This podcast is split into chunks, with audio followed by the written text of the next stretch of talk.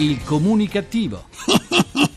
Perché l'ignoranza fa più male della cattiveria. Ideato e condotto da Igor Righetti.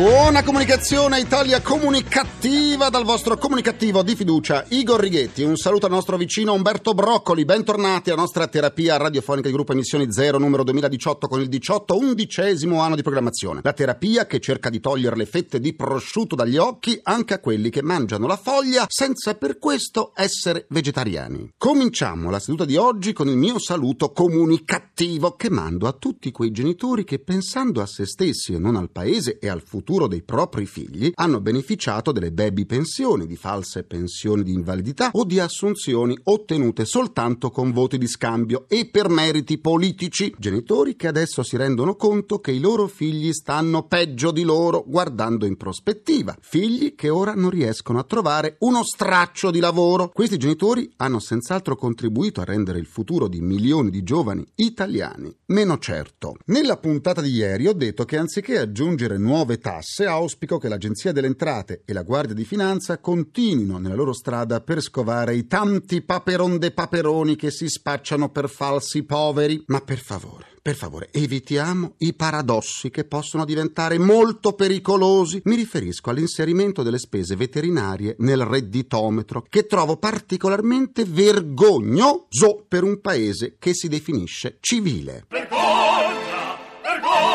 È vergogna sì. Stanno già verificandosi i primi effetti nefasti di questa assurdità. L'Associazione Nazionale Medici Veterinari ha denunciato un episodio che dovrebbe far riflettere i geni che hanno pensato di inserire le spese veterinarie nel redditometro. Un proprietario, invitato dal proprio medico veterinario ad assolvere l'obbligo di iscrizione all'anagrafe dei suoi nuovi cuccioli, ha rifiutato di farlo per non incappare nel redditometro. Avere un cane o un gatto in casa non è certo un indicatore di ricchezza, non possono essere essere equiparati a una villa o a un'auto di lusso, visto che milioni e milioni di pensionati italiani con pensioni al minimo ne hanno almeno uno con loro e non credo vengano alimentati a caviale e champagne. O si vuole togliere a milioni di anziani anche l'ultimo conforto, la compagnia e l'amore di un amico a quattro zampe. Sono già state raccolte oltre 50.000 firme contro cani e gatti nel redditometro e la volontà popolare in un paese democratico dovrebbe essere ascoltata non soltanto in periodo di campagna elettorale. Una norma del genere rischia di far aumentare anche il randagismo e sappiamo bene quanto costa il randagismo alla collettività, per non parlare del lato etico, ma ormai, come detto, si guarda alla cassa, non alla morale morale. Si vadano invece a toccare i grandi capitali senza avere paura di coloro che li possiedono e si lasciano in santa pace i cani e i gatti. E son parole sante.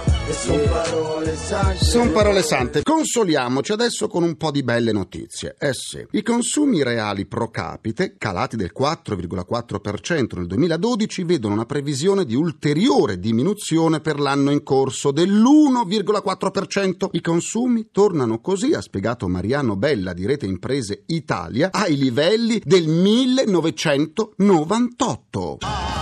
啊。Italia gnamme. Nel 2011 le famiglie in condizioni di povertà relativa sono l'11%. Si tratta di oltre 8 milioni di individui poveri, il 13,6% della popolazione residente. È quanto rilevato dall'Istat nel rapporto No Italia, aggiungendo che la povertà assoluta coinvolge oltre il 5% delle famiglie, per un totale di circa 3 milioni e mezzo di persone. Speriamo almeno che tra tutte queste persone ci siano tanti tanti falsi poveri.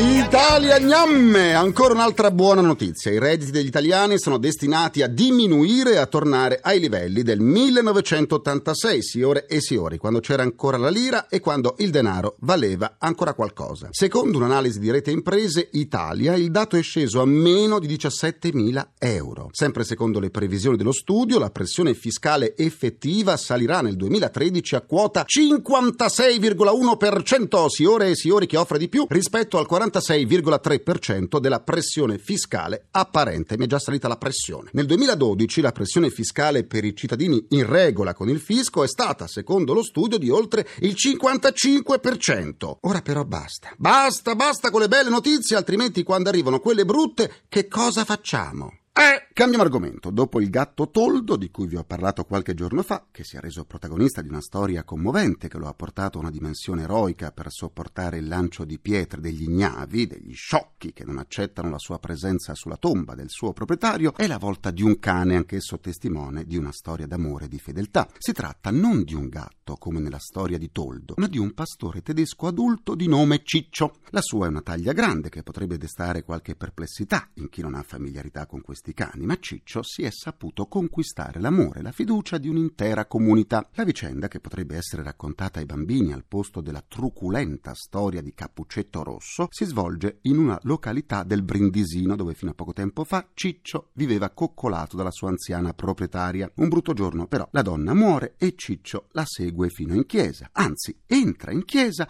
e segue la messa funebre. Da quel momento Ciccio torna ogni giorno in chiesa e segue la messa proprio proprio come faceva quando era viva la sua padrona. Lo accoglie un parroco sensibile e intelligente, Don Donato Panna, che gli permette di restare con il consenso di tutta la comunità di fedeli. Ciccio non è più solo, ha tante persone che si occupano di lui. Non gli fanno mancare cibo e cure e quel che più conta, non gli fanno mancare l'amore. Il caso di Ciccio è l'ennesima testimonianza di come l'uomo abbia il dovere di estendere il rispetto che deve ai propri simili anche a tutti gli altri protagonisti dell'avventura terrena, siano essi animali da compagnia o selvatici o di allevamento. Scriveva Molière, le bestie non sono così bestie come si pensa. Ecco appunto, ricordiamocelo. Io canto una canzone che parla del mio cane, mi salta sopra il letto, poi mi guarda con affetto, se mangio un po' di pane, abbaia come un cane. Abbaia come un cane. Continuiamo la terapia. La fuga dei cervelli italiani all'estero è inarrestabile. Il fenomeno riguarda anche migliaia di manager nostri connazionali diventati globetrotter a causa della crisi. Negli ultimi tre anni sono cresciute del 40% le posizioni ricoperte da dirigenti italiani emigrati oltre confine. In totale, i manager del bel paese impegnati all'estero sono circa 5.000, di cui quasi il 75% nell'Europa occidentale. A rilevarlo è un'indagine di Amrop, gruppo leader nel campo dei cacciatori di teste. I principali principali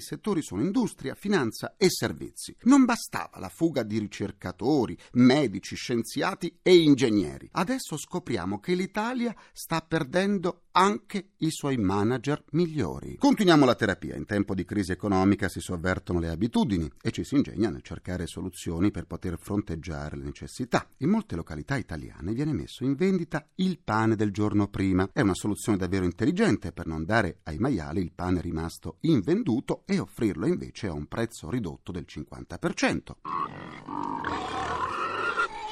I maiali non condividono il fatto di vendere il pane del giorno prima. Sia chiaro, mi dispiace per i maiali, ma i loro allevatori troveranno di sicuro un modo per non farli dimagrire. Tornando al pane, se è buono, fatto come si dovrebbe, con la giusta farina, il pane del giorno dopo è anche più buono di quello fresco. In Spagna, invece del pane, vanno a ruba i funghi, ma non quelli in vendita, bensì in una forma autarchica, quelli raccolti da cercatori improvvisati. Finora non si ha notizia di casi di avvelenamento, ma l'invito alla prudenza per i cercatori di funghi dell'ultima ora è pressante. La corsa al fungo è partita da un'emittente televisiva della Catalogna che invitava i catalani a fare movimento, a uscire di casa, a vincere la pigrizia, magari andando nei boschi a cercare funghi. Detto e fatto. In tempo di crisi economica mancava soltanto il via e i catalani si sono lanciati. Campagne e boschi vengono battuti centimetro per centimetro e la raccolta è spesso copiosa perché il clima della zona favorisce la crescita dei funghi. Porcini e prataioli sono diffusi ovunque, buoni, gustosi e soprattutto gratuiti. Non so che cosa pensino gli ambientalisti di questi improvvisati cacciatori di funghi che, come le cavallette, possono depredare e distruggere il territorio. C'è il pericolo che la raccolta di funghi, priva di opportuni regolamenti, possa portare all'estinzione delle spore e, alla fine, all'esaurimento del terreno per anni e anni. Ma tant'è, i catalani continueranno a mangiare funghi fino alla nausea. A me mi piace mangiare. Magna i funghi. No, no, i funghi, i funghi. Per riascoltare l'Istituto del Comunicativo andate sul sito ilcomunicativo.rai.it dove potrete anche scaricarla in podcast e sentirla in caso di Alluce Valgo, perché io valgo. Vi aspetto pure sulla pagina Facebook del Comunicativo, facebook.com slash il comunicativo. C'è mia nonna su Facebook e l'ha cambiato pure il look. Dalla pagina Facebook del Comunicativook saluto Gianluca Garro, Francesco Maria De Feo, Barbara Gemma Lamalfa, Antonio Cermignani ed Eugenio Petrizzelli. Lascio la parola al nostro concorso nazionale per aspiranti conduttori radiofonici, la radio è di parola. Ami la radio e ti piacerebbe metterti alla prova? Iscriviti in modo gratuito alla quarta edizione del concorso nazionale per aspiranti conduttori radiofonici La Radio di Parola, promosso in collaborazione con il Ministro degli Affari Regionali, Turismo e Sport. Per conoscere il regolamento e inviare la tua prova di conduzione vai sul sito ilcomunicativo.rai.it. Hai tempo fino al 14 marzo 2013. Potresti condurre una puntata di un programma di Rai Radio 1 e realizzare un'audioguida sulle mete turistiche italiane meno conosciute. Non perdere questa occasione, perché la radio è di parola. Un'occasione imperdibile, ma fate in fretta perché il tempo è tiranno e non soltanto lui. Soffermiamoci adesso sulla recitazione in divenire con l'elettronica. Fare l'attore di teatro, cinema, fiction o radiofonico è sempre stato il sogno di tanti giovani che spesso non conoscono i sacrifici che si celano dietro questa professione, antica quanto l'uomo, che richiede talento, sì, ma anche studio, pazienza e sensibilità. Da sempre chi esercita questa professione è al centro dell'interesse di un vasto pubblico. Essere un buon attore non è facile, essere un uomo è ancora più difficile. Voglio essere entrambi prima di morire. Così disse James Dean. Essere attori un sogno da sempre accarezzato dai giovani, ma che cosa significa essere attori? Lo chiediamo a un'esperta del settore, Rita Statte, presidente dell'Accademia Artisti. Benvenuta e buona comunicazione. Comunicazione a voi. L'Accademia Artisti è l'unica scuola in Italia di pratica sul set per la qualifica di attore cinetelevisivo. Qual è la vostra missione e quali le modalità per accedere alla scuola? Noi intendiamo insegnare ai nostri allievi a stare sul set, che vuol dire che l'allievo dovrà lavorare intanto su se stesso, migliorando l'autocoscienza, la considerazione di sé e la propria immagine nella comunicazione, impadronendosi e muovendosi a proprio agio nello spazio scenico. Per accedere alla nostra accademia è necessario collegarsi sul nostro sito accademiartisti.com inviando la richiesta per la selezione.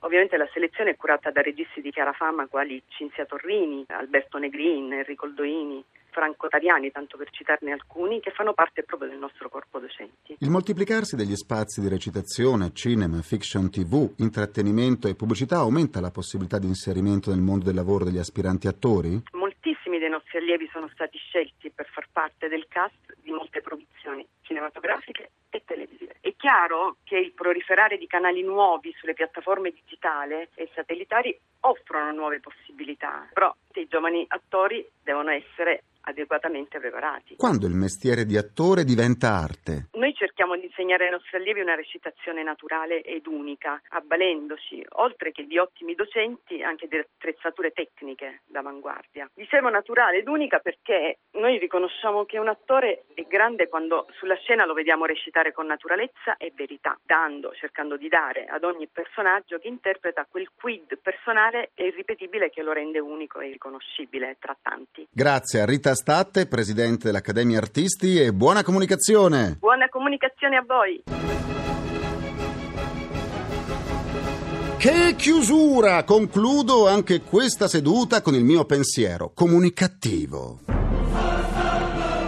In un rapporto di 18 pagine del Pentagono verrebbe spiegato come il nuovo caccia super tecno da combattimento F-35 Lightning II o Lightning 2 sia vulnerabile ai fulmini e non possa essere abilitato a volare a meno di 25 miglia da un temporale. Visto che l'Italia ha acquistato alcuni di questi cacciabombardieri, è o non è corretto dire che chiunque abbia consigliato questa spesa sia anch'esso a rischio fulmini?